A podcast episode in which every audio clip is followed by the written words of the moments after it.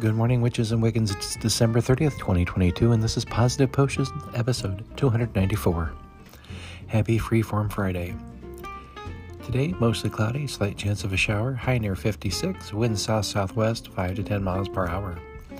Tonight, partly cloudy, becoming mostly cloudy late, slight chance of a shower, low near 41, wind south 5 to 10 miles per hour.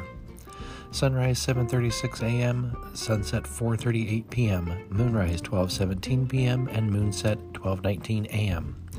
Speaking of the moon, it is first quarter with 50% of the moon being visible.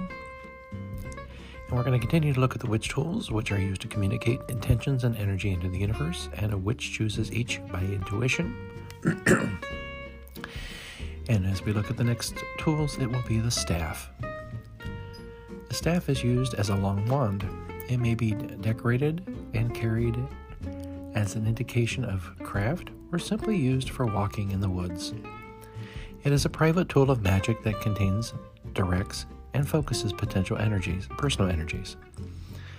Traditionally, it is the same length as the practitioner with a metal or crystal end. Some people like to give names to their magical tools, especially common with athames, swords, wands, and staves. Today's quote is from Ralph Waldo Emerson To be yourself in a world that is constantly trying to make you something else is the greatest accomplishment. And so, from Sam and I, we wish each and every one of you a wonderful and magical day. Stay safe out there, stay dry. And thank you for listening. We will see you, well, actually, have a good weekend, and we will see you um, next year. we'll see you on Monday. Thank you.